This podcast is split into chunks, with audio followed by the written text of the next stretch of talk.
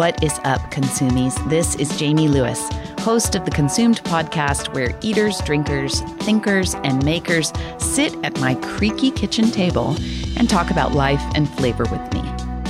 You're at the table too. Thanks for joining us. Before I introduce today's guest, here's a little bit about sponsors of the Consumed podcast.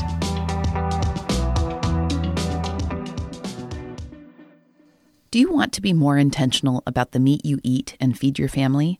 Have you even considered giving up eating meat entirely because you can no longer justify supporting the inhumane and industrialized system that brings meat to your dinner table? If you're looking for a simple way to guarantee you always have access to healthy, sustainably farmed meat and wild seafood, the Larder Meat Co. is here to help. Since 2016, Larder Meat Co. has been delivering farm raised beef, pork, chicken, lamb, and wild seafood sourced from right here in the Golden State to customers who demand the highest quality proteins as well as intentional sourcing standards and transparency. A convenient club box from Larder Meat Co. makes it easy to automate the most important part of your monthly food budget. You can build a custom box or choose from one of the many curated bundles that LMC offers. As a Larder Meat Co. customer, you are supporting the ever dwindling ranching industry that has fed us for generations, and you're building a sustainable future for your family, our ranchers, and the planet. Use code CONSUMED at checkout to save $25 on your first subscription and check healthy farm raised meat and wild seafood off your grocery list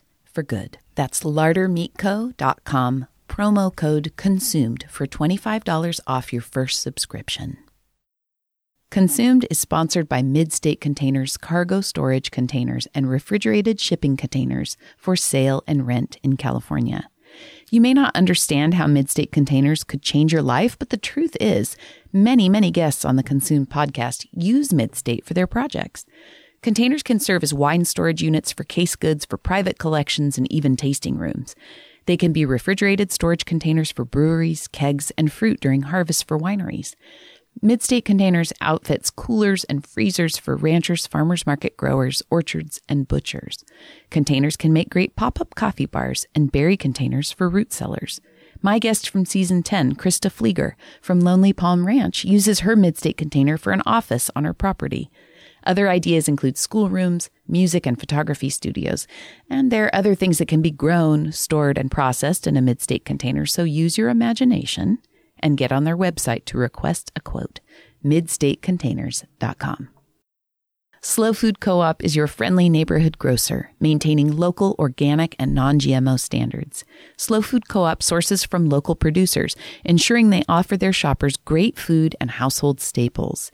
With a mission to empower health and well being in the community, they offer local produce, meats, low to no waste foods, and wellness items. You can find SLO's only community owned grocery store on their website at slowfood.coop and visit SLO Food Co op in store at 2494 Victoria Avenue in San Luis Obispo, California. Okay, on to the episode. Gibbsy and Josh Beckett own and operate Thibodaux Winery based in Paso Robles, California. Josh Beckett is one of those Becketts, the Beckett family that established Peachy Canyon Winery, one of Paso's OG producers. He grew up surrounded by wine and viticulture along with his brother Jake. The two of them left Paso Robles for college without any intention of returning. Not only would they return, but they would become integral to operations at Peachy Canyon, and then they would start their own label, Chronic Cellars, along with Josh's wife, Gibbsy, who he met in college at University of San Diego. Today, Gibbsy and Josh have a label that's all their own, Thibodeau Winery, an entirely online project that's pushing wine industry boundaries and institutional thinking. Listen to Gibbsy and Josh talk about Australia, their English degrees, and how their kids, aka the next generation, are pushing them to do the right thing. I'm so happy you're here and that we get to chat on a pretty like blustery Friday afternoon. It almost feels like fall is coming in. It's gonna be like fall and then right into winter. I know. It's kind of weird. I know. We skipped right over that season, didn't we? yeah, we did. Well, and you guys just went through harvest, so you were saying that that wrapped up pretty early. It was fast and furious, but actually today is our last day of grapes. Oh, really? For chronic, yeah. Okay. We still work with chronic as well. Yeah. What'd you bring in today? Mourvedre. Okay. And from where? Um, from out on, it's not for me, but it's for Kip who does chronic, but it's out on Las Tablas Road. Yeah. Out in the Willow Creek. Nice. Yeah. Nice. How did wine become a thing for you? I know the answer, but how did it become a thing for you? For me, it was my.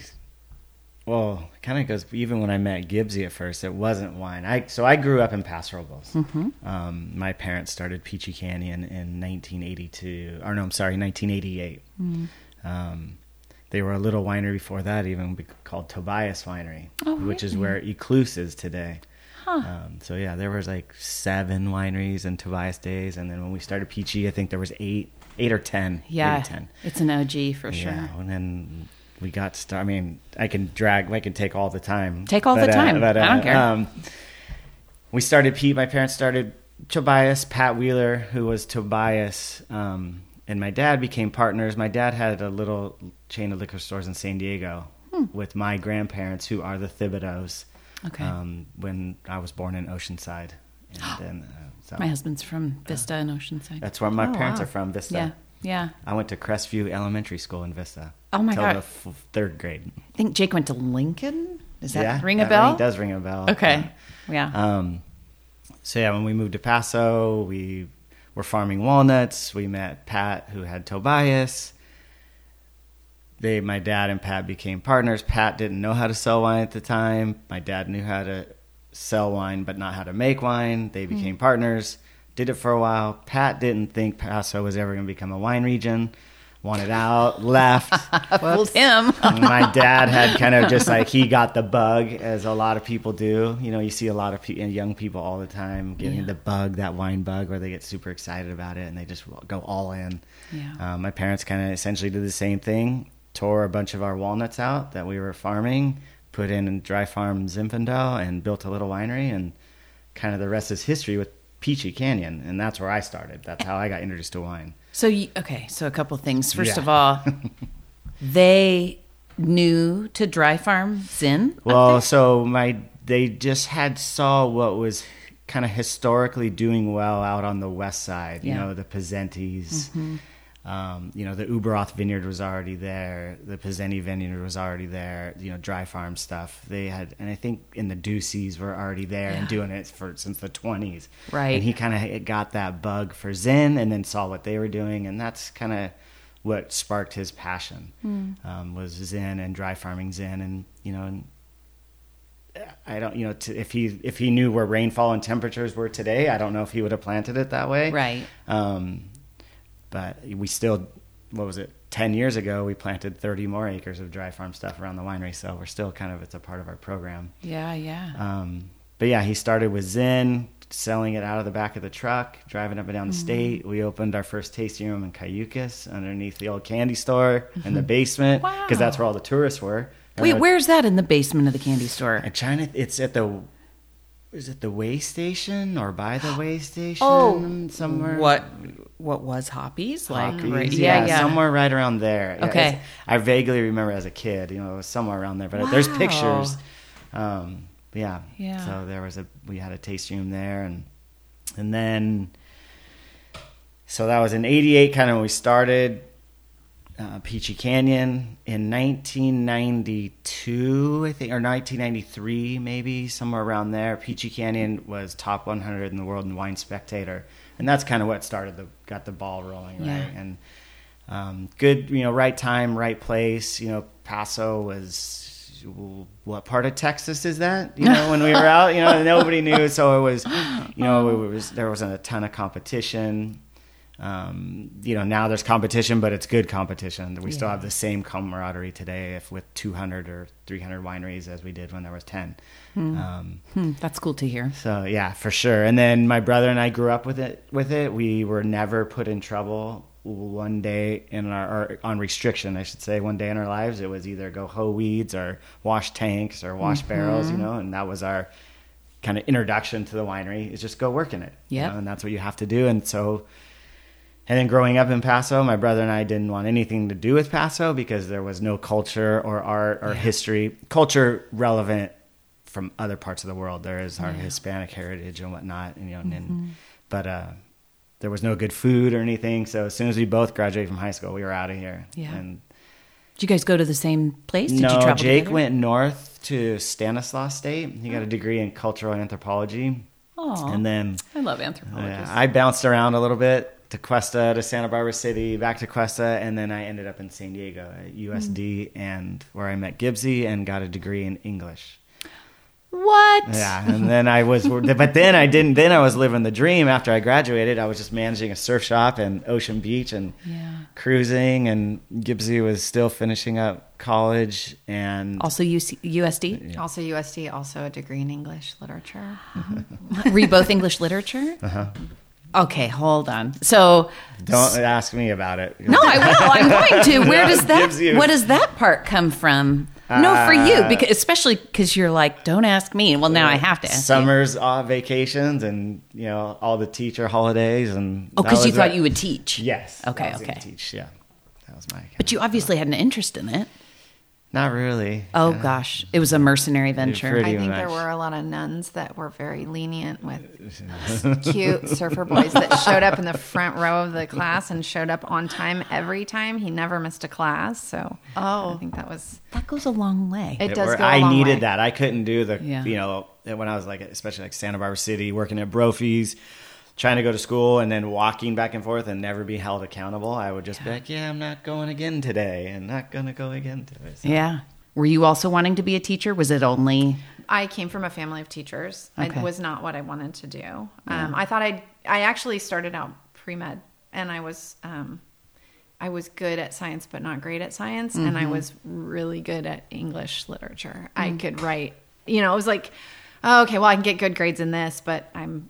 I really thought I wanted to go to medical school, and then I met Josh and realized I didn't want to go to medical school, and I wasn't, yeah, hacking what I needed to to get to get to medical school. So I switched to English literature and skated right through and um, and finished up. And then I actually worked for the newspaper for a little while. Um, Oh, really? Here at Telegram, or the Yeah, Tribune. the Tribune, yeah. Oh, and and then, but I couldn't get a job as a writer. I they put me in ads, and I was ho- I'm a horrible salesperson. Well, and there's that's a completely different skill set. yeah they were trying to make a job for me so i did a, a short stint there and then and then i ended up getting my teaching credential which was not what i wanted to do Yeah. and i did that for a while and and then yeah that came to a close too Hmm. so yeah Um, you can tell when you read the Thibodeau, any kind of writing that's around it, which extends into like, you know, whether it's social media or website or whatever, or even just emailing with you, it's obvious that you have a pretty great grasp of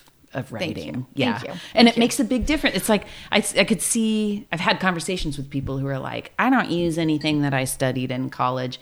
I really would Mm-hmm. like beg to differ on that. You do use your stuff, Mm-hmm. whether it's okay. Maybe you're not an attorney or an architect, but you for sure there is value in that. I would agree. I would agree. I who knew that you know being able to write. I mean, I started at Peach Canyon. Just you know, oh, could you just edit the labels? And Yeah. thankfully for me, I married into a family that they they don't spell very well, and they they. I married And into one of those they too. Need, they need people like Yes, me sometimes. So yeah, so I did a lot of editing and label writing. You know, it was like, oh, could you just write the newsletter? And and then I sort of just slid that direction and somehow got behind the tasting room as the tasting room manager for a little while and my father-in-law Mm. very kindly brought me in and asked me to fire everybody at the tasting room at one point and oh it was yeah that was that was those were tough times a while ago. that was um Yeah. that was right around 9/11 because I remember sitting in the tasting room on the day of 9/11. So, Shoot. yeah. So anyhow, um not to bring it down, but um Oh, yeah, yeah. that's real life. You know what's funny about you saying that? I was almost going to say I applied for a job at Peachy Canyon. it may have been right around there. You had it, there was a big sea change, right? At one point. And I applied and I had no no background in anything you were looking for. I didn't even get an interview. It was like, thank you so much. Bye bye. You probably had a lot of applicants, but also I just was, Well, that's when people used to want to work. yeah. So now it's tough. Yeah. yeah, well, yes, it's a different, it's, a, different totally a world. different world. Yeah. That's true. Yeah. Um, and also speaking of um, teaching I I love writing. I love journalism. I taught journalism at Cal Poly, and it's a completely different thing. Teaching is not the same as whatever subject you're teaching. Yes, Um, absolutely. it was. It didn't suit me so great. Yeah. Yeah. Yeah. It's a challenge. It was probably one of the hardest jobs I've ever done aside from Thibodeau. Yeah, right. The one that you currently yeah, have. Yeah. Yeah. It was it was a hard job. I mean, I started out that teaching um at San Antonio up in Lockwood area. Yeah. Uh, that was an introduction to some low income kids Yeah. that I hadn't experienced before. But um, yeah, it was a great first great opportunity to you know kind of learn how to get my feet wet, and then Yeah. um, and then I moved to Templeton and worked at Templeton Elementary School, which was wow, what a different culture, right? a As a great teacher, you know. Yeah. totally different um, socioeconomic background. So Mm-hmm. yeah, it was great. Um, and then uh, and then we moved to Australia, and Wait, what? Why? when was that? Um, that was in that's, two like, thousand bouncing around, yeah. three. Yeah, Okay. yeah. Did it was uh, to move to Margaret River for a bit, a little Hmm. bit, just to do a, a harvest and lived on the property there at Cape Mentelle Winery. Is that a lot of cab in Margaret River? A lot of cab, a lot of some Syrah, some Semillon, Sauvignon, Sauvignon Blanc. Blancs. Yeah. They did make a little tiny bit of Zin. They did. Yeah, it was it was pretty cool. That's kind of how we got in. I found friends of ours, the Shaws. Daniel Shaw was the winemaker. J. Lohr at the time, Mm-hmm. Philip Shaw brand. They're from Australia, and he hooked us up over there, and because they did do a little bit of Zin, so that was kind of cool. That to so what they were cool. Yeah, That is so cool. When Jake and I were in New Zealand, we were there for six months working in a winery and a brewery, actually owned by the same family.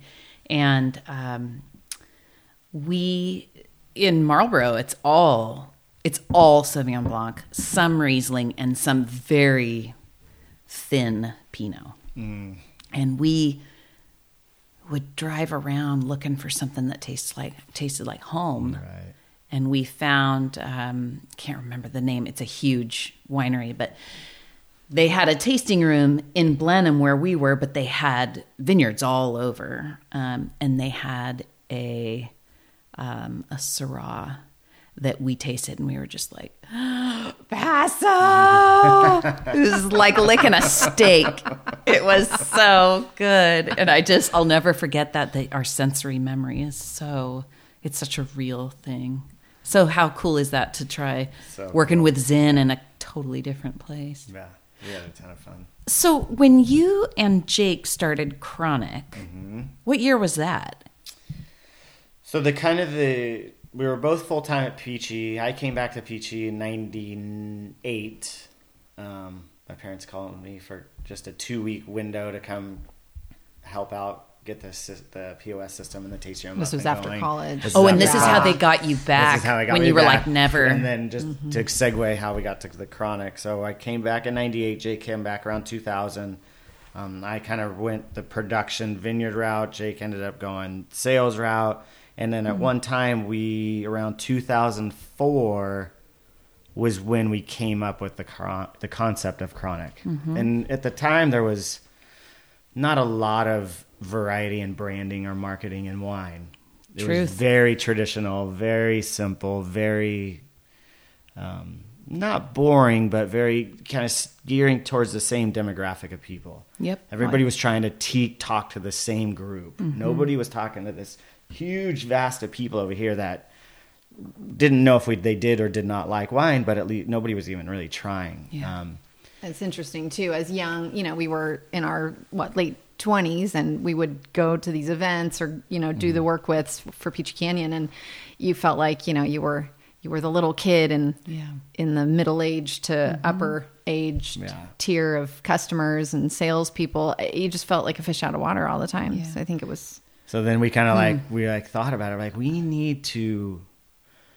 For two, there were two main things. One, we need to come up with something. We wanted to. We need to try to. Sh- we we can't keep relying on the same group of people to buy our wine forever because eventually they're going to be gone. They're gonna right, and that's a morbid way to say it, No, but yeah, it's true. gotcha. They will be. We have to create new connoisseurs, and if we don't start trying to create new customers or new connoisseurs, we're gonna eventually, you know, well, they'll come over later in life, but we need to let's start with them earlier. And then the other reason is my brother and I and Gibbsy and um, didn't want to also be the the kids that just were handed a winery. Yeah. We really wanted to make our own way and just to maybe prove to ourselves, maybe prove to other people. I don't know, but we just wanted to do our own thing. So, 2004, we came up with the concept. 2006, we kind of started really releasing wine. Like we made literally 40 cases of the first vintage of Petite Sirah. We just, you know, we didn't. It was just Chronic Cellars Petite Sirah. We hadn't even started with the whole crazy name concept and everything. Yes. And then it just kind of. My brother is very. Um, He's a wordsmith. very I was going to yeah. say who, So who came up with crafty. the yeah, yeah, yeah. I came up with the chronic name, and then he has come up with everything else. Sofa King Same. Bueno, all that, yeah. Sofa King, mm-hmm. Dead Nuts, Ricardo Grande, Purple Paradise. You know, I mean, there's, and he's got a mile long list on his phone that he's always just adding to it. I And then he'll it. even share with the people who with WX, who the people that Who've acquired, acquired the it, brand, yeah. and you know, and then like, hey, I got another good one for you. That's cool that you guys still have that relationship with Very them. much so. That's very Yeah, cool. So we still process all of their kind of DTC wine club higher end wines Mm-hmm. at Peachy, as in they're like a custom crush client of ours. But do I remember correctly that you're did you have a tasting room? You did, right? Yeah, so they lease a tasting room from us as well. and it was on the way to Nacimiento, right? It's still there. Still there. Yeah. Okay. So, did you ever get any? I mean, if the listener doesn't know what Chronic Cellars Right. looked like, it had a really has a really specific look. Um, Kind of Day of the Dead. They're Yeah. all block prints. They're Yeah. all real sketchy and um, Skeleton. skeletons and and not your traditional wine label. no, definitely not. now there's a lot more skeletons and a lot more block prints and um, Joe, you know, Joe Calionzas, who did all the art originally. Hmm. WX has moved on now, and the labels have changed a little bit, but Joe still does block prints for Saxum. He does Oh, all their. He's the he, beautiful, yeah. too. He does their stuff, but yeah. Yes. Yeah. Well, did you ever get any pushback from people about? I mean, chronic Cellars. It for sure implies weed, and I mean, Right. and it's just a little bit because you're appealing to a younger demographic. Mm-hmm. And you didn't say that, but but no, and we really thought that, and I forget the.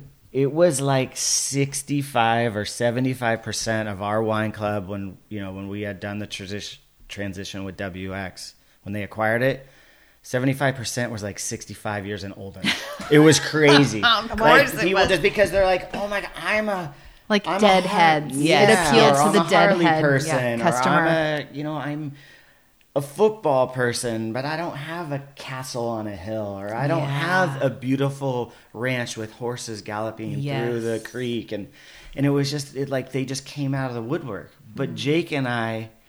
You know, kind of like Thibodeau today, we're doing a totally different marketing scheme. And with Chronic, we did a totally different marketing scheme that everything the wine industry was doing then, we did the exact opposite. Mm-hmm, mm-hmm. So we did motocross events, we would sponsor. we did exactly. snowmobile racers in Wyoming and Montana. We did MMA fights. We were the bumper of the first oh MMA, you know, at the fairground. We did anything that Oh this all Jake's doing. idea? All of that? Pretty much. We did. We had a semi truck, Warthog Racing, where we had logo on the semi.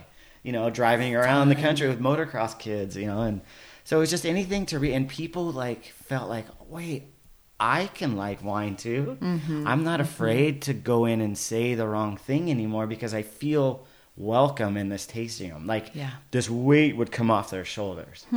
Um, and now you know, and now we've you know that worked, and they're still doing it, and now we're trying Y- something different. Yeah. So tell me. So so when I asked if I could come and taste at Thibodeau, you're like, no, no, because it's not that kind of a model. What is the model? the business model is to do an online winery. I mean, we're online. Yeah. So, and that's really what what we realized and what we knew was it's an out it's it's an out of the box concept for the wine customer because everybody ex, ex, everyone anticipates coming to your tasting room to taste your wine. And we buy everything off the shelf. We buy jeans, we buy steak, Yes. we buy beer. I mean, nowadays I'm buying a tall four pack of beer for nineteen ninety nine, and I don't taste it before I buy it from the grocery store.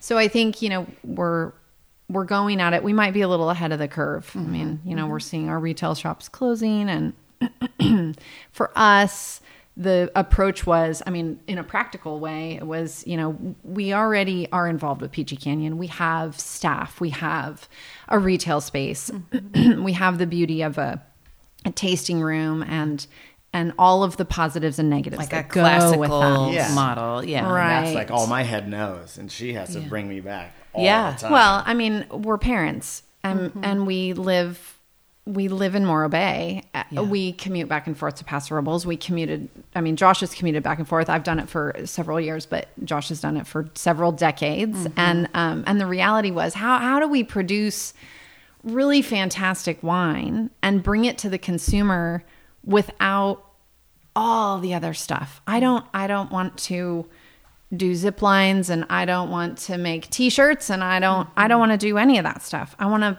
give you a beautiful bottle of wine. Tour in the hu- Hummer, like that kind of stuff. I, I said it. You didn't. I was like, yeah. yeah. It's a lot. I mean, the, Yeah. and and consumers have grown to expect so much from these wineries and the wineries are bending over. I mean, we're all doing it. We're doing Right. it at Peachy Canyon. We're all bending over backwards to make the experience whole. Um, but we just sort of stripped it all down and said, we just want to make good wine. Yep. We want to make great wine. And and the impetus started because we purchased a an a, a, property um, in the Willow Creek area and in that district, and Josh poured his heart and soul and every weekend for an entire year shoveling dirt. Um, You really, you really built this beautiful vineyard, which I called the girlfriend for a long time because every chance side he- chick. Yes, every chance he got, he was there.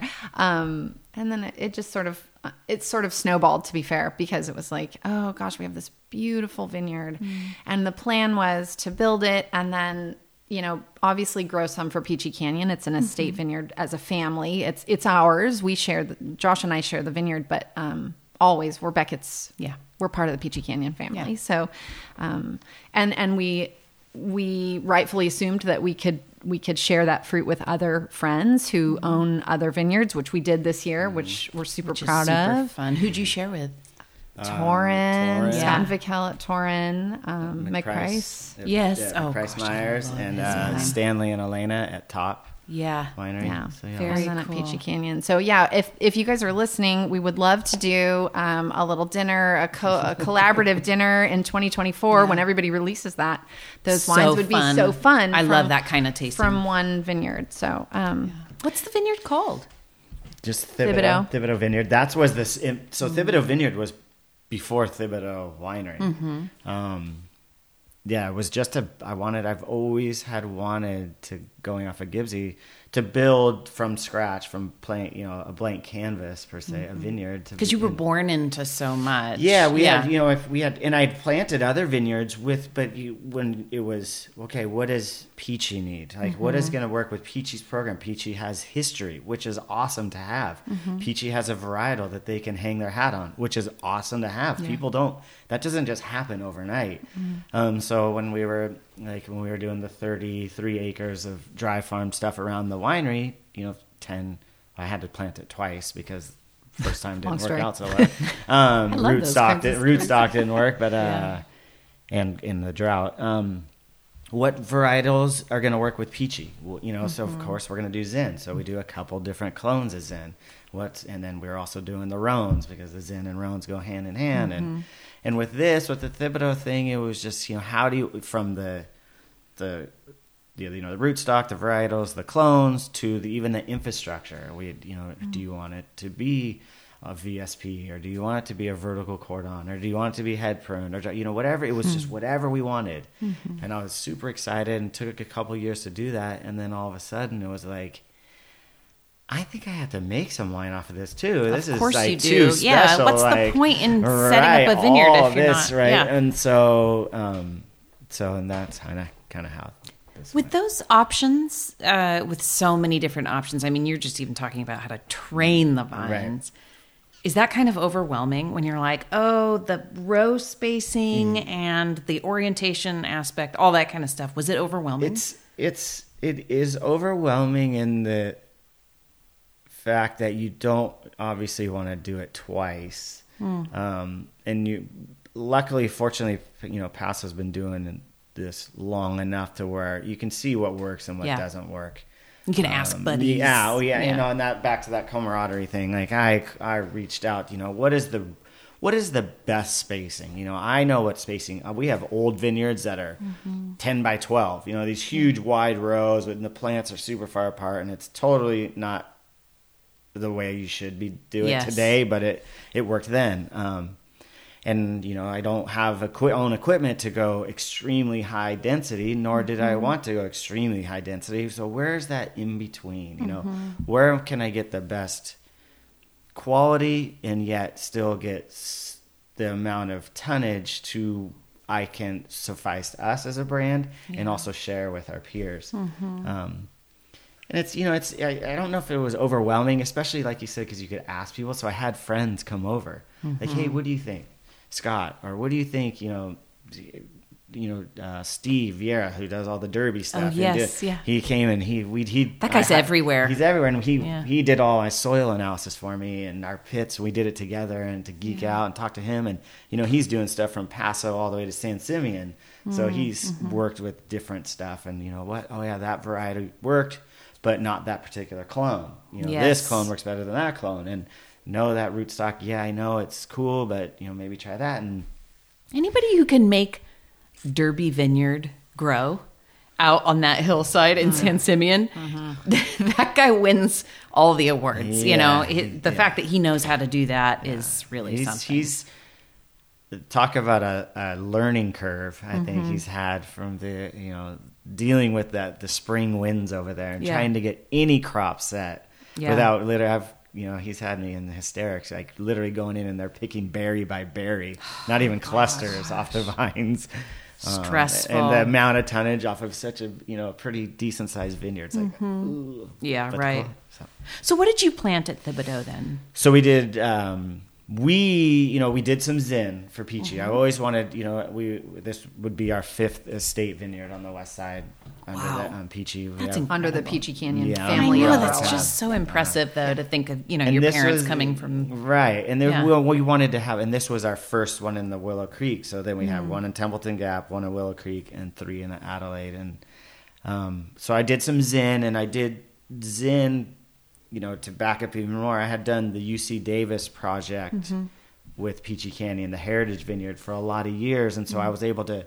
Of those 18 different clones over the years, I've watched them and was able to pick two clones that I really liked out of Mendocino Oh, cool. and planted those. And then that was two of the blocks. And one of the other Zin blocks, I used the Ueberroth clone, which is that historical old vineyard. Hmm. I'll be honest, I've never heard of that. Um, that. Turley does it. It's Turley's kind of wine. Is and you said there's an Ueberroth vineyard, Yeah, there is an Ueberroth vineyard, and Turley does and a that's vineyard Turley's. designate. Yeah, okay, gotcha, theirs. gotcha.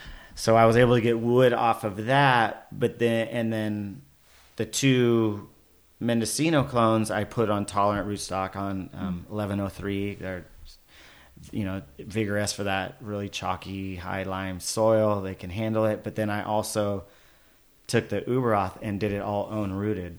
So just literally like And that old worked out? school. Just yeah, I had Okay, that- that's not the sad story. So far. no. So far, yeah, right. Yeah, no, no. It's um I got it to the nursery, got them wood, and then they made me just a whole bunch of little seedlings. So and cool. It's super cool, and the plants are really happy. I mean, and I just in my mind, I'm like, well, these old vineyards have been here a hundred years, Mm-hmm. Just sticks in the ground. Yeah, it's not phylloxera tolerant, and maybe not, you know, can hang, hang up to handle other disease pressures Mm-hmm. as well, but. It's something Stood the works. test of yeah, it time. the test of time. Let's Yeah. try it, and Yeah. so far, it's phenomenal. that is so cool. Um, and then we did um, two clones of Syrah, Grenache, Mm-hmm. Mourvèdre, Carignan, and Petite Sirah. Oh, so you're all Rhone all the time. Oh, okay, Yeah, yeah. that's fun. And it kind of makes sense. You know, there's it's what I like. It's what do first and foremost, what do we want to make? Uh, yes, What do we want and to drink? Yeah, right. Yeah. And um, and that's you know yes I love all the other wines and there's stuff that I you know you only have so much space too. Yeah. it was hard doing that many. It's like it was it's. It's a, it's not a grape grower's vineyard by any means. It's a winemaker's vineyard in the fact that there's some you know one acre of this and one acre that so like picking it's a royal pain in the ass because it's like okay yeah we're gonna come in to pick one acre These two inches. right so Wow. but it makes it fun and it you know with having that variety that's why i was able to get those other guys in you know and and i've had people call, you know over the years of developing it and planting it and stuff i've had a lot of friends drive by or call I'll be like hey i want in when i'm ready or you're ready i'll buy i want some grapes when you're ready That's such It's- a vote of confidence, it is it's cool and that alone was like this is really cool and to see Mm. people other people excited about it Yeah. a fun Gibsy, did you grow up drinking wine? I mean, your family were they big wine drinkers? No, uh, maybe like the Carlo Rossi. Yeah. yeah. I mean, Irish, The big jug. Irish family. Yes, yes, yes. Gibsy is an Irish name, yeah. uh, it's short for Gabrielle. So Oh. I gave my secret away. Um, but it is. I mean, it's my it's on my driver's license, so it's Yeah. all, I've always been Gibbsy. But yeah, It's a great name. Yeah. But yeah, I I didn't grow up. I mean, my family were teachers. Mm-hmm. Um, big big family, but um, yeah, we we grew up outdoors and traveling Mm-hmm. and you know doing all the stuff that we could do to get away from where we were. We we grew up in Visalia. Okay. But we spent a lot of time at Lake Nacimiento. Mm-hmm. My family had a little cabin there, and all of my aunts and uncles, my grandparents had cabins there. They still do. Is that in? There are communities out there that are really like you can't sell. You can't sell it, right? Oh, yeah, And we're in right. We have friends in in one of those, and we are just like, oh man, it'd be so cool to get one of those. Yeah. You know, assuming there's water in the lake. Right. Yeah, Um, but so your family, yeah, they So have I grew up going out there. I grew up going driving through Paso Robles. You know, we'd go to the Kmart and Paso Robles and you know the McDonald's, and then we'd go out to the lake for Yep. the weekend. So Yeah. yeah. But that's that was my upbringing. Mm-hmm. But no, not not in wine. Mostly in education and Coors Light. Coors Light. I have I have some Coors Light running through my veins too, for sure. Yes. Um, when you started, so when you met Josh, it was totally outside of wine. Oh yeah, absolutely. Um, yeah, we met. Uh, we met during the orientation of University of San Diego. Um, I was, uh, I was, I was uh, woefully recruited. I did not want to be there, but I was recruited to be the orientation part of the orientation team to welcome the incoming freshmen. Josh was on the board. Um, I when I interviewed, all my roommates and I had interviewed, and I was offered the opportunity to work for free for a week. and all of my I want to invite you to work Yes. for free for a week. And none Yeah. of my roommates were offered that same opportunity. So of course I was like, I don't want to do this. I don't know anybody. I'd, I'd rather work and make money. Um, and uh, unbeknownst to me, behind the scenes, the Josh and the board they were sort of not going to let me out of my commitment. So I I showed up, and when I showed up, Josh was my orientation leader, the manager of the group of um, kids that I was with, upperclassmen that I was with, and we met, and and that was kind of the end of it. We never really separated after that. It was well, one time when he tried to dump me, but so funny how many times those stories she wouldn't let me come up. I told him no, everything's going fine. I don't know. You're having a panic moment. We're just gonna keep going. I'm gonna ignore that you're And telling you were like, me. okay. okay Yeah. And guess I was 21 wrong. years later, I you love know, it. 21 years Everything's of marriage, going everything's great. Two kids. Well, so couple when you dogs. come along and you, and you enter this winemaking family, like you know one of the heritage families around here, did you have an interest in what they were doing uh, from the beginning? Oh, totally fascinating. Okay. Absolutely. I mean, I think when we first met in college, he brought a bottle of wine. I don't think you remember this, but you brought a bottle of Peachy Canyon. We made spaghetti. I mean, it's typical dating, it, right? We made spaghetti, and you brought a bottle of wine, and I thought this is weird. Um, and you you're very humble, but you've always been very humble about the way that you present your background. But it was like, oh yeah, and this is my family's winery, you know, and so we went home to your to the original Peachy Canyon location, which is on the label. That's the house that you see, which is now um, Manasseh and Young owns it. But Wait, when you where see is the- that though? It's out on Peachy Canyon Road. Yeah. about six miles out. oh, so I've never seen that then. No. Oh, cool. Because I think we moved to the production facility in yeah, 99 uh, mm-hmm. 2000. Mm-hmm. where we are 99, today yeah. is the old twin hills but yeah peachy Okay. canyon was started out on peachy canyon road Bought that, but mm. we got married in 2001, mm-hmm. and we had our rehearsal dinner Yeah, at your they parents at the original. That must have been beautiful. So it was. It was. That house was fantastic. The You say property was, is it gone beautiful. now? No. Oh, okay, I mean, okay. It is still there. I haven't been in years, but um, yeah. So we we met and and I got to see this amazing house and the vineyard and I thought, wow. And the the winery at the time was in the back, which it is still. I guess I shouldn't Yeah. talk about it like it's dead, but no it's still there You are kind of talking about it like it's dead. disappeared in my mind. Um, yeah, in reality, it is there. So yeah, behind the house was the little winery, and then you started the har- You started working the harvest. That's Yeah. what happened. We were dating in college, and I mm. came back up a couple mm. months into dating, and came up and. You would just tell me, just sit. I'd say, you know, what do you want me to help you with? He'd be washing bins or Yeah. driving the Hose tractor. and tanks, and- yeah. yeah. One of the most romantic things he'd ever say to me was like, "Oh, just sit there and look pretty." You know. Oh, okay. This is gonna work out. Yeah, that that's good. The- you know, I I remember I was talking to Cynthia Lohr one time about what it is to be a kid growing up in Paso wine country, and um, and she said, you know, there's this romanticism about kids running through the vines and all of that. It is romantic, but it also kind of is real it's real it's, it's really real. Like I just want to tell people, no, you don't understand. Especially my friends who don't live around here. Um, I went to school back east, and I have a lot of friends who kind of can't believe it when they've visited. They're like, "What is happening here?" Um, but it's real. Like there's so many families, and more all the time. What are we at in Paso? It's like two hundred something Yeah. Yeah. Wineries, um, there are lots of kids growing up running in the vines. And yeah, there's a lot of unsexy work too there and a lot of stress with finances and entrepreneurship and all of that. But, but it's pretty great. Like I can only imagine some, you know, dating somebody who brings a bottle of wine and being like, wait, what, what's happening right now? And then visiting and seeing this place. It's really pretty magic. Yeah. And we sort of got swooped right into the Paso, the beginnings of the the the new second generation second era, age. yeah. Yes, we yeah. moved into we we bought a home, our first home over in the River Oaks development in Paso Robles, and and we had um, gosh everybody was in that neighborhood. I felt like we we became really close friends with Scott and Vikel Hawley of um, Torrin.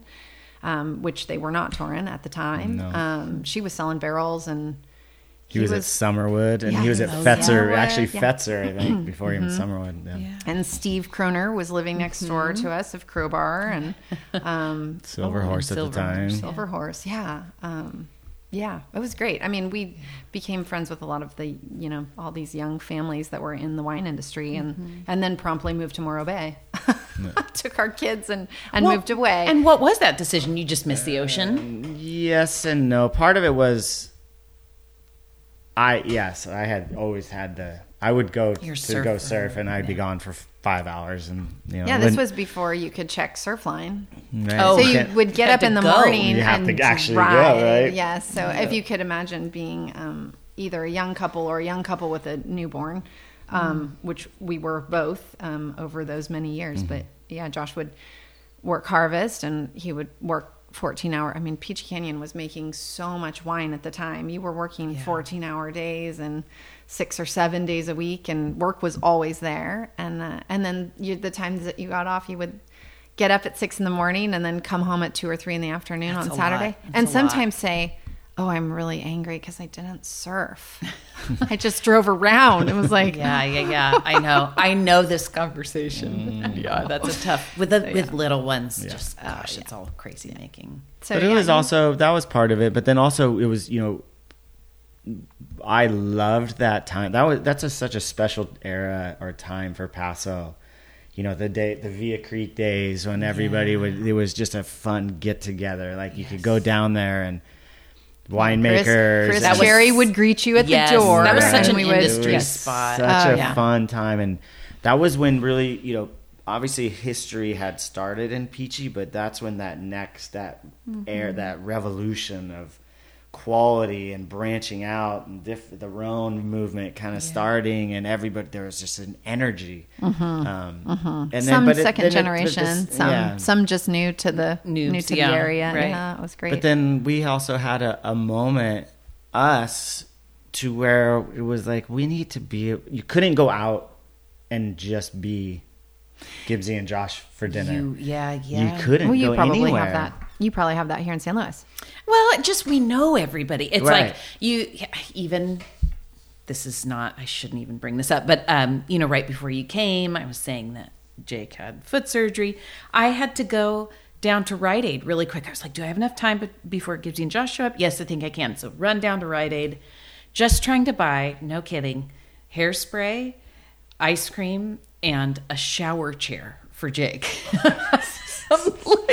I'm like, The fun things of middle age. the weirdest trio of things I had to buy. But you know, I ran into a couple different people. We're chatting about things. I'm holding this stuff, and just there are times when I, I mean, I love this community is like a net to me. When things fall apart, people show up, and that's unbelievable. But I do sometimes wish that I could just run to the post office Right. and get back. But I love people too much. No, and that's so, and that was part of when you know we part we wanted to be able to get away from that, but it was more because it was usually it was like a sales barrel barrel salesperson or a Okay, so that grape grower person or a, you know something like that to where because now in Morro Bay we have that same thing you go through, Yes. but nobody knows us as Wine, Wine people, right, really. right. and being sold to like if you're Yes. running into like barrel Hey, good or see you. or Can I come over capsule tomorrow and people visit you? You're like, everybody's "Oh." yeah. Yeah. and it feels like yeah everybody's a potential mm-hmm. client Right. or No, customer no. or it did it was overwhelming i think when we when we first had sydney our first Right. child mm-hmm. we were trying to establish family and family is really important to us and we wanted that mm-hmm. family unit and it was really hard to sort of lay down that foundation of we have family time and you know so being anonymous in morro bay was like the best gift yeah for a few years. In fact, for a few years, I, I had a I made a pact to not make friends with anybody in Morro Bay because it, we didn't I already pact have with my who? friends. A pact with myself, with yourself. because I love and I still to this day I just had coffee with Jenna O'Reilly from Prue and mm-hmm. Maureen Trevisan from Linne Calodo. And I mean, it was mm-hmm. just like Vikel from Torrin. We all got together and had coffee and um, mm-hmm. we're still close friends and we still, you know, get together. So it, it hurt a little bit to leave Paso mm-hmm. Robles and leave all of those friends in that community. But, you know, I, I wanted to maintain it. We, we had a summer dinner series for a long time where we would get together every couple weeks and mm-hmm. all the families would get together um, we did that for many years. Even when we moved to Morro Bay, they mm-hmm. would come to our tiny oh, little house and, and they would all descend with all the kids and all the diapers and everything. And so we did that for a long time. So I am proud to say that we've maintained those relationships. We Yes. didn't leave Paso to leave our friends. We left Paso to, to sort of shed the in, the weight of the industry for a little bit. So Yeah. and it was good. It was great. I mean, Totally. we got to raise our kids in the beach community, which was a little You little could do worse. it- yeah. Mm-hmm. it was a little nerve wracking. When we first moved, I thought we'd live there for a year or two and mm-hmm. then we'd go back home to Paso mm-hmm. because Josh was commuting. I mean, the hours, harvest hours are hard. I don't even understand it to Mm. be honest. And you've been doing this how long? 30? Uh, no, tw- this is like my 25th. Okay. Like 24th, 25th. Sorry. Oh, it's okay. It's The okay. dog is in the car. Do you need to go check on the No. dog? Okay. Um, so 98 was my first vintage. And then Okay. I did two one year when we were in Australia, so whatever. Oh, right. been The a while. double. The, Double, yeah, yeah. yeah. You get a double. I love it when you get the two different hemispheres. Okay, but that is, it's so brutal. I don't understand doing one harvest, Mm. let alone 25. I really don't. It's um We've had some burnout years yeah, for sure. Yeah. for sure. And there were there was some when we were really jamming with Peachy in its heyday. You know that was challenging. And then when Chronic was jamming and it's before WX came along, Mm-hmm. and then yeah, I've have you know it's. It's like any other industry though, but harvest, yeah, it's just nutty. It's just you so- gotta you. It's so much. The the stress, of the most, the hardest part for me is the weeks prior to getting started because I'm like dreading it. And then once we start, I just get in the zone. Yeah. And then you just got to go. No, this harvest was pretty pain painless. we had such a great that it good was so crew this year and so fast. Like we had interns from one from Moldova, one from Hmm. Argentina, one from New Zealand, and one from Mexico. And Oh they my were all so solid. I love and we housed them you at get the to pay winery. it back, right? Yeah. Like, Yes. for all the experiences oh, gosh. that you have. And Yeah. eat at the table. Like, I don't care what table it is, if it's Right. like midday or whatever, but those accents around the table, I like Yeah. that just sounds Yeah, heavenly. no, they and they were such a good crew, and Hmm. Harvest was crazy with those heat waves, but they all, you know, they Mm-hmm. they knew what they were doing, so we could buckle down and get it done. And yeah, last grapes today, like I was saying. So cool. So tell me, okay, so with Thibodeau, when you decided, okay, we're going to start this exclusively online winery, That's so tiny, by the way. how tiny is it? We are making 30 to 40 cases of every Oh. wine that we make. I mean, we're we're really Oh tiny. Oh my God. It's a So special fun. thing. Generous. Every Thank you. every bottle is like hand, you know, it's hand numbered and hand wrapped. That was just the the way the approach we wanted to do was just like this is special stuff and Yeah. we want to make very little and make it really special. So, Hmm. yeah, so we're making very little. Yeah. Okay. And you, who's farming it for you? Me, You're doing everything. uh huh, Wow. hundred percent. Wowie. So this is are you so I'm probably not gonna be able to say this. No, no, no. I, I'm just it's hard for me to figure out how to say it. But um I've heard people say, you know, you always hear wines made in the vineyard. Okay, fine. Yeah. Uh, All right. fine. Uh, but then there's also this winemaker. So to be a farmer vintner, which is now what you are, do you see power? Do you feel like there's more influence in the farming or in the winemaking? Huh. Well, I definitely think there's a lot. You have a hundred percent vested and a hundred percent influence in the farming, mm-hmm. and that's you know that's a, a lot of people don't have that experience. Not to a fault of their own, they just Yeah. haven't been you know been fortunate enough to start a side project to be able to off Yes, it and exactly. to acquire finances to be able to do this. This wouldn't have happened if it had that hadn't come along. Um, you know, and they are, you know, and it's until you actually do it, it's it's you. Like I can do it. I have it. Whatever I want to do, I can do tomorrow, and whatever to whether the irrigating like something you're it's a grape grower and i'm telling you like please turn off the irrigation you look at me like oh yeah sure i'll turn it off and then i leave and you're like i'm not turning off the water it's Or you vineyard." forget or whatever. Yeah. right you know and, and when it's your vineyard and you're selling the grapes you have to do what's best for the vineyard and you want to do what's best for the customer but i'm going to do what's best for my vineyard regardless of you as the buyer mm-hmm. and even though you want me to do things and I'm paying you, and and some some growers will, but they're paying the customer's paying huge dollars, right, for that vineyard.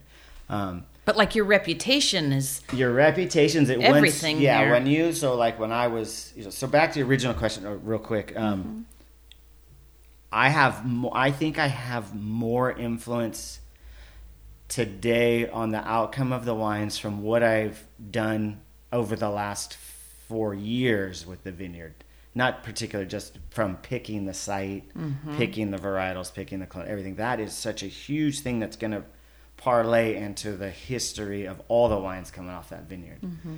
Um, and then, mm-hmm. yes, every vintage from starting at pruning to the day we pick, I have the ultimate say on how that fruit turns out. Nobody else has, has anything. Where before, you know, when it, you're buying, yes, you that person has their reputation, and yes, there are growers that will go up and down and do whatever they want for the buyer. Um, but that's not all. I've bought grapes from as far east and west and north and south as the Paso AVA, mm-hmm. from the five hundred dollar ton to the thousands of dollars, and mm-hmm. the one ton of the acre to the eight tons of the acre. You know, I've done mm. it all. Um, that's crazy to think about. it's, yeah. it's uh, it's mind boggling so many inputs. so much. Um, but then, yes, in the winery, then you do have influence as the winemaker, and from you know I mean, even the, the wine, two of those two reds are night and day different from each other, and those are winemaking decisions. Are they both one variety? Exact variety, exact day picked, Oh, exact wow. vineyard, exact everything. You, if I told you that, hadn't told you that, and you tried those, Uh-huh. you would be like, "What are these?" Really? Yeah, and that's winemaking. Yes. the fruit was the fruit. It Yes. came in. I split it in half and made them two totally different ways.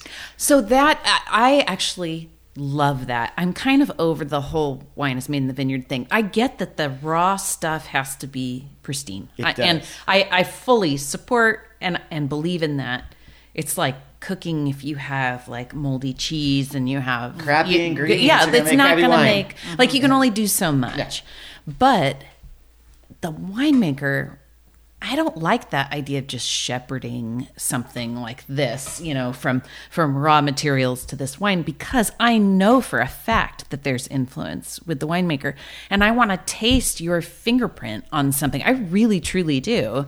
That kind of stuff, I love that. Like you can, I mean, I in take it even a step further. Mm-hmm.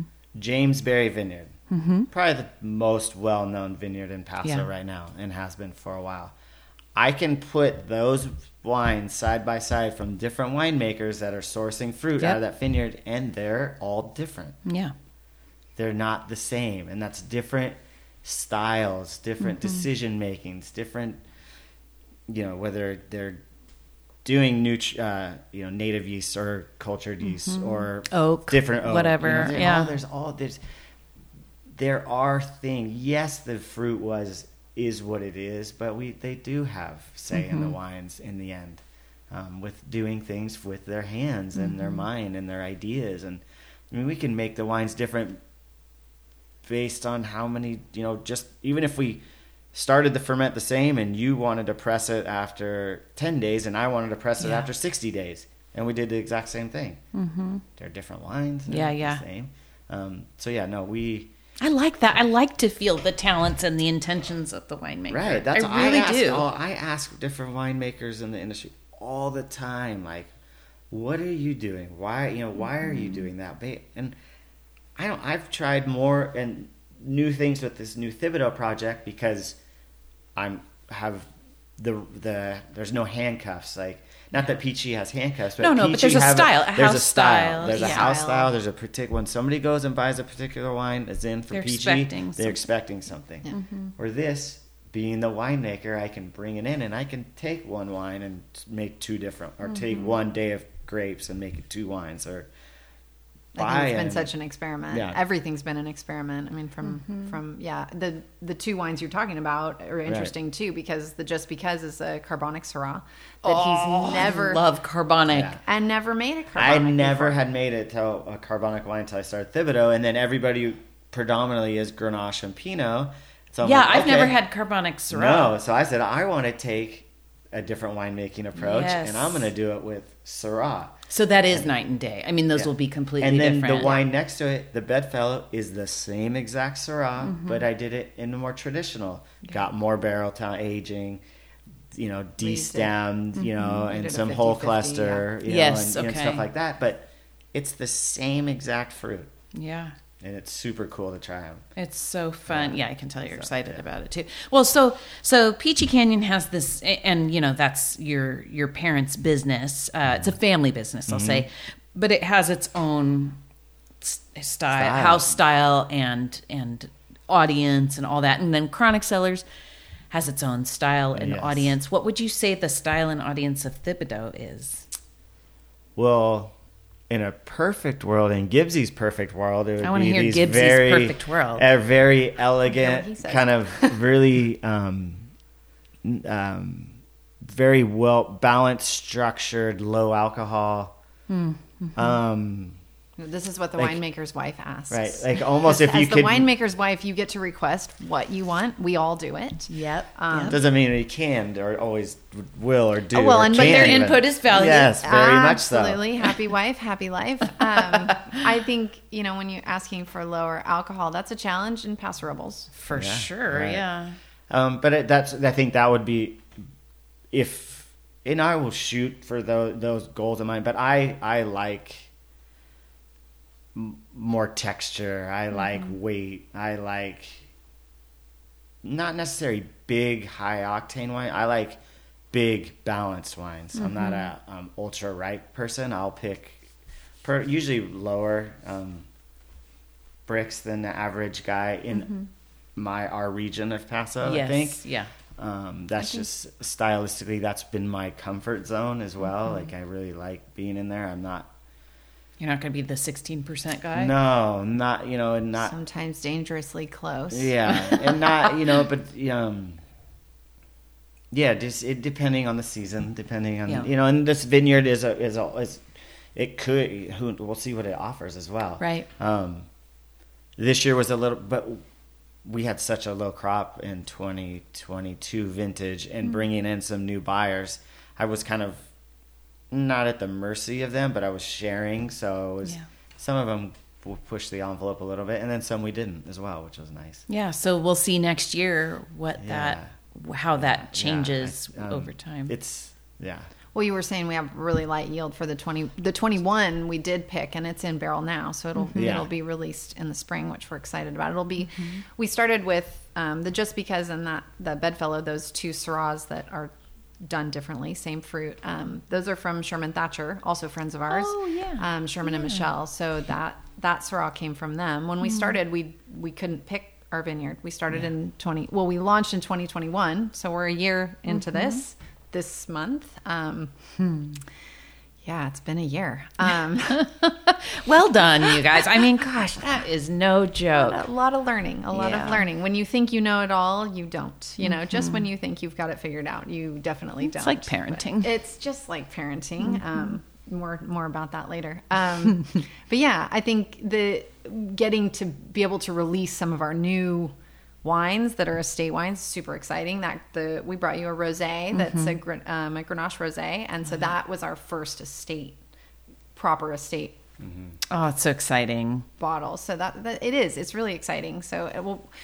We're excited to be able to share some more estate fruit and some more, you know, as we grow and and who knows how how we'll grow. I think still 30 to 40 cases of everything, maybe 50 cases of of each wine that we make. So I'm looking at Josh like you're going to give me the nod of approval, right? Because I really don't want to go really it's big. really hard though. It's, it's it, you know, and this is way off topic, but you know, in my I'm sitting here and my mind is wandering. I'm while as she's saying cases, I'm thinking like, yeah, mm. but how if we only make that much, and how do we sell it, and is that enough to mm. sell? Because It's a science. it's Yeah, a science yeah. Because if this like so, if this online world, which I am very Josh is my glasses half empty. Well, no, it just sounds like it's it's like we're reserving judgment. there's on some only of that. there's Yeah, only sure. one or two wineries like my stomach is growing. a I'm um, sorry. you know like a Saxum who doesn't have a tasting room, Right. online,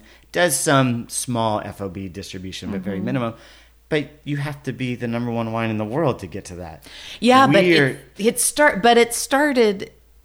I mean, he he- went out on that ledge oh, very much so. before he became number Oh, one no, you guy. go whatever. back and it was at- a, a risk. He got scores that were not favorable way back in the day. Yeah. He definitely made his way. Like he, it, like they worked. I still, you know, Mm-hmm, he, he's he's.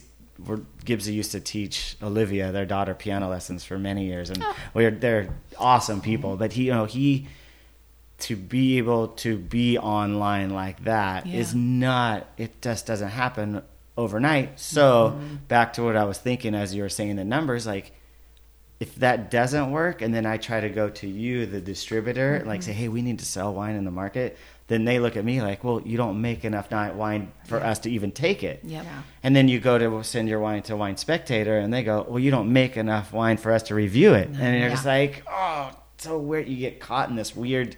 Yeah. Um, it's hard to be a small business in the industry. Yeah. It's hard to be a small business in any industry. I've industry. spilt more wine, you know, in a day when I was in Peachy's heyday than now. It's harder to make this too. Yes. It's No hard to error. like. There's because no, of regulation, or No, no, just for sizing of like topping a barrel. topping a barrel and how many barrel. When you make so little, it's like okay. I Oh, this isn't. Yeah, this Just a is very production experimental thing, for yeah. Yeah. Yeah. It's a real challenge. Well, it's funny because we have the bedfellow is 50 it's 50% new oak, 50% neutral. Mm-hmm. But that means that we only made one barrel. So so we actually year, and then I took it out and put it in. it sounds really So it's not like one barrel made with half neutral stays. No, or it's not two barrels Well, hey, like normally one, you know, one full neutral, one Yes. and new, or one full new, one full neutral. It's And had blended here, together. It's like an Yeah. SAT question. right, Yes, yes. How do you Wow. how do you make the least amount of wine possible? But make it And high make it the hardest. Make That's it high end crazy. and have choices. yeah, Yeah,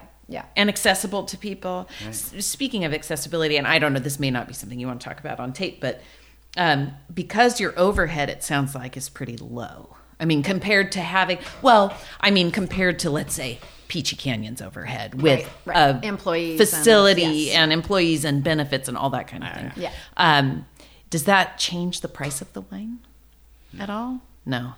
Well, but you're also Uh, the difference being though also you don't have economies of scale. Speaking of Thibodeau Vineyard, Right. you're the farmer, you're the winemaker, so no, you're not going to charge less if you're like out there Everything because we all, constantly. that's where our cost. So we're a custom Yes. crush client of Peachy. So we pay the family to make use the facility. Nothing's free because that makes it. It would get.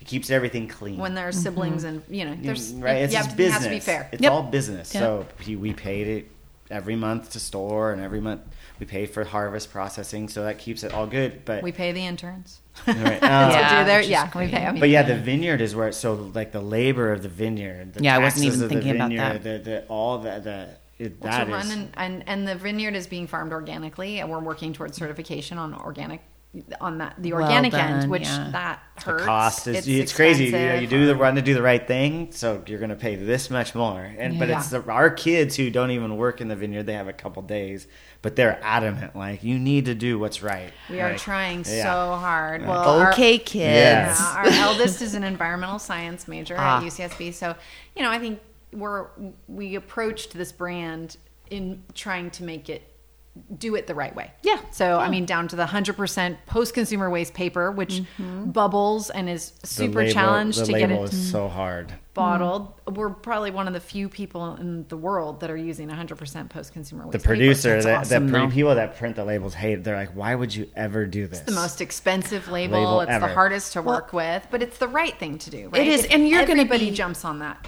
everybody is going to eventually. I was just looking yesterday at um, something, the Sustainable Wine Trail up in Paso and, and Edna as well. And just looking at this list of like, look at all these certified sustainable. Now, you may think whatever you want to think about these certifications, Right. but there's so many of them uh-huh. now. Uh-huh. It's not just Ambyth out there. No. You know, it's like there are, everybody it's this assumption that you will care about this this and i think that you know um, vineyard team has a lot to do with that there's just a lot of education but also this these young people who are like this is the only way to do Yeah. this Right. and, they it- are our kids and it- right yes, and it doesn't necessarily equate to business sense. No, you know, it at the end of the day, you go, God, why am I? Why am I? You know, hundred percent cork and the recyclable materials and all of it. Well, because like you it's said, the right thing to do. yeah yeah right and it there, feels good. There are so many people doing it now, which makes it.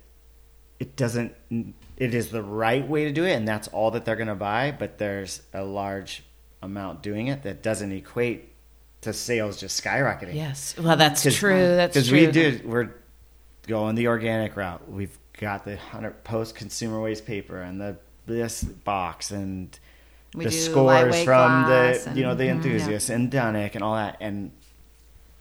It Mm. doesn't mean your sales are just all of a sudden overnight going to go through the no roof. no It's right crazy. yes that is it's not like a foregone conclusion No, not not especially like you know thirty years ago when there was you know not Yeah. a lot of competition. It was a totally different game. But now it's like Yeah. no. you- sorry to interrupt. As you're talking about wine enthusiast and peachy top hundred wines and all, I mean that you saw this Yes. steep, steep thing, but now you really it's uh, it's a I don't want to say a saturated marketplace, but um, It's- No, it I- is. maybe We- it is. We Okay. have so right. I mean, this is and I. This you know, we could talk hours. You know, going this hole down this rabbit hole of wine scores and reviews and critics and. But Boo. we, you know, I like to do it because I listening to your like to interview with see. Stephen McConnell on the way here. yeah, we'll, we'll circle back to that. um, I like to do it to see what they say. Mm. I, I don't necessarily. It doesn't. You know, we in the enthusiast, the new enthusiast, the bedfellow you have in there. It's Yeah. ninety four. We have the printed label. It's all cool, and I. It's a feel good. Yes, it does feel good. Is wine flying away? No. But isn't there a value to that outside of sales? I mean, maybe I'm just yes. living in naive. There I don't is. know. There is. It's it's something for us to talk about. Yeah. It's something for us to share.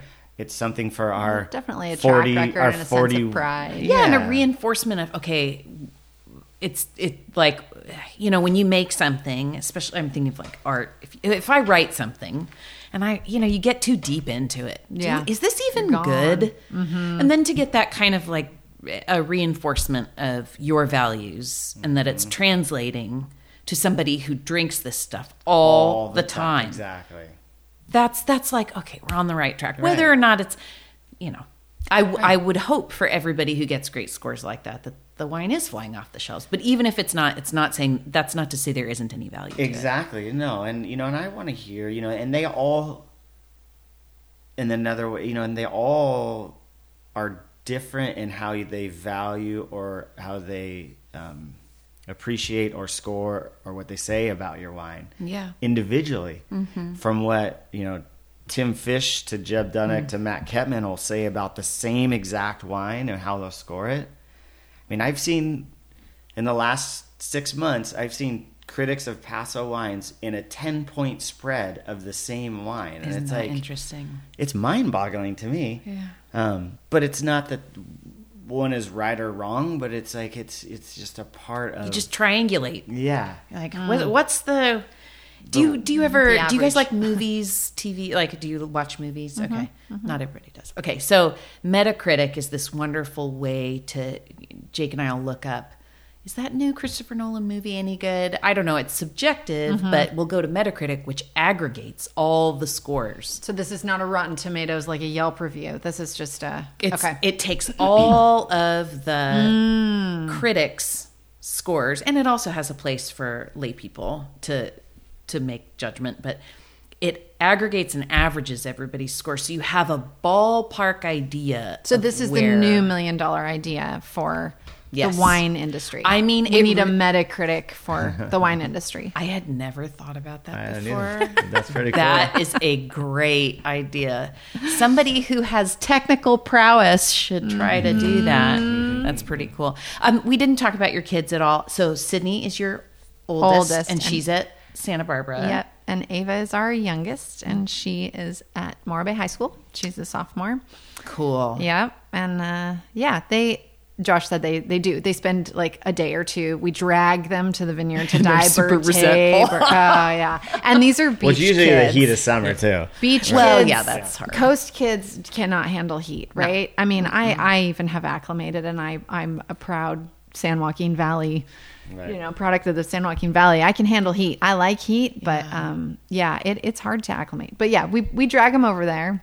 I have had a couple beach kids over the years in the developing Work of the in the- yeah. work the summer. Yeah. Or I'd hire a Just, just break them just a Yeah. little bit. Just Like Yeah. a horse. yeah, yeah. But I think the kids, I think our kids, I mean, you didn't ask, but I'm Sure, telling you, yeah. um, I think they have learned the most about the wine industry since we launched Thibodeau.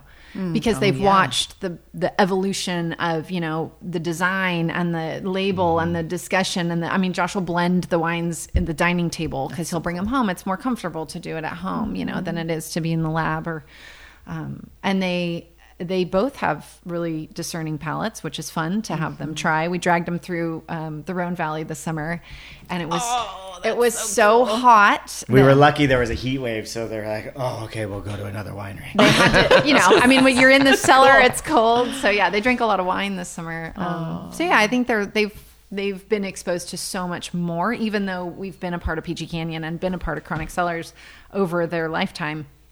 This is in their face. This is in the dining room. This is, you know, I'm I'm wrapping wine and shipping wine and printing labels mm-hmm. in the kitchen. You know, Because so it's small and scrappy and mm-hmm. yeah, yeah, Yeah. and they're a part of it. So that's really cool. yeah, it's been a fun it's been a fun process. I think.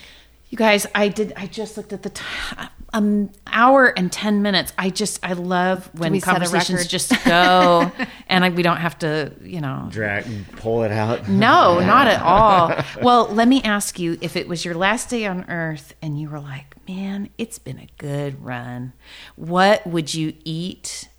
As your last meal, and what would you drink, and who would be there? It does not have to be anyone alive necessarily, and it can be. I actually just had someone answer the other day. This is not a practical answer, but I would have all of the foods and every person. And I was like, uh, what? That's a pretty good one. it was a good answer. So anyway, it doesn't have to be Yeah. practical. Just tell me, tell me what you want to eat, drink, and be with. Who you want to be with. Uh oh. We could be here for a while. Mm. Mm. Multi-course tasting Well, it's- menu. It's funny because the first thing that came to mind was because we have a child that's been gone away from us for six weeks. I get to plan a meal for her, which I enjoy Mm. That's doing. this weekend. Yeah, that's this weekend. So I'll just share the meal um, that I'm gonna prepare for her, which is. I love to make salads, so it would Same. be like a like a quinoa salad with sweet potato and goat cheese and butter leaf lettuce and spinach and just a yummy lemon vinaigrette dressing Yes. and then a, maybe a small fillet on the side and some grilled asparagus and then uh, Very California. very Yeah. Californian um, and and pavlova, a family tradition. So It um, is? uh, Because of Australia? My family, my mom always made pavlova. My parents actually lived in Australia for a couple of years when we were Oh, really? before we were born. So Yeah. um, so it's I, kind of Australia has always been an underlying theme of my life. So Mm-hmm. pavlova, which I intended to make this weekend, but it ended up being chocolate chip cookies late last night. So that'll have to. Be. You're not thinking about this at all, are you? No. You're Oh, not yeah. looking forward to her Oh, coming yeah, home at no, all, are you? not at all. Oh, I love that. All right, what are you eating? Oh wait, no, Gibsy, what are you drinking? What am I drinking? I well, I just have to do like a personal shout out. Then it'll be a Thibodeau wine. Yep. It would be all the Thibodeau wines actually. Yeah. I would probably start with the first date with the Grenache Blanc. Um, here I go, made in an amphora, which is super awesome. that was also an Oh, experiment. Yeah, Um, Went switched to Vermentino in 2022. First time I've ever made Vermentino. So. that's so fun. yeah, from more your vineyard. experiment. no purchased. We Oh, okay. Yeah, we don't ropes. grow white. I didn't- So yeah, okay. yeah, yeah, and then yeah, and then probably move to the just because, and then maybe finish with the bedfellow. So yeah, That's kind of fun. lovely. Yeah. it's good. Okay, Well, I would. Can I tell you what I'm thinking right now? Because it changes. Mine has time. changed three times I since know. you asked. Have you ever been to Lawry's Steak uh, Prime Rib in Beverly Hills? Or No. like it's these high ceilings. It's from you know probably the 30s. He- high banquettes, and they like bring the Caesar salad and they do it in front of Oh you. And yes. the prime rib. I'm not a huge prime rib person, but I do love steak. It's like a classic steakhouse, and then you get chocolate lava cake at the end, and And the horseradish on this. exactly. I think it's just a, it's just sort of an, a vessel for horseradish for me. I love it, horseradish cream. Anyway, today that's what I'm thinking, and with like an ah. inky, maybe even a, maybe even like a Barossa Valley Shiraz or something like that. Mm. Okay, I just primed. Now I've sort of set you up. yeah. No, my, I would friend. be. I. I, You're like a quesadilla. And I was no. So I think um, just some. We I would be sitting in Mexico on the my mm. on the porch. My parents, when I was in high school, they built a house down there, and we mm. lived down there for my junior year That's of high cool. school. Yeah, my dad would come back and forth to the winery. He had Tobin James, Toby Shumrick, who's now Tobin James, started Tobin James at our facility. He was like oh, making the wine there while he was making the wine with my dad at Peachy. So he would come back and work with him, and I think he'd be sitting on the porch there, and either be fresh caught Ooh. fish, fresh you mm-hmm. know, fresh Dorado, or fresh yeah, probably fresh Dorado. I haven't had fresh Dorado or tuna. Or chicken too, because he always just grilled chicken. You know, on the- Well, there's a on the- smoker down there smoker, too, so it's grill, just a whole that nother flavor. After, Oh, it's so good. after so a day good. of so much sun and yeah. grilled chicken, and then just a. I think You're gonna say a beer. no, because I'm you're beard out from the whole day, like some crisp Oh, I see. white. you have to do a white. Yeah, yeah, yeah. some, You know, um, Can't do red. I don't know, Esprit, the Esprit, you know, from Tablas. Oh yeah. Yeah, yeah, um, some fresh, you know, a cold rum, white rum. Hmm. Um, after a summer, that you know, of a beer, all you know, a bunch of Pacificos and stuff all day. Some, So much Pacific. Some good white, yeah, some good white rum, a white Burgundian, some good Chard or something, something crisp and. That sounds cold and- awesome. yeah. No wonder my answer changes all the time. Yeah, everybody's People have great influencing you. ideas. Yeah. Yeah, yeah. Mm-hmm. So fun to talk to you guys. Thanks for coming down and, and giving me so much time. Thanks, Jamie. Thank you. Thanks so much for listening to the Consumed podcast, which is now in its 15th season. Hard to believe. If you have suggestions for guests, questions, or comments about the show, please contact me via my website, letsgetconsumed.com. While you're there, sign up for the newsletter, buy a little consumed pin, or download live episodes. On Instagram, I'm at consumed.podcast. Consumed is produced by me, Jamie Lewis, and edited by Chris Lambert. Until next time, thank you for listening.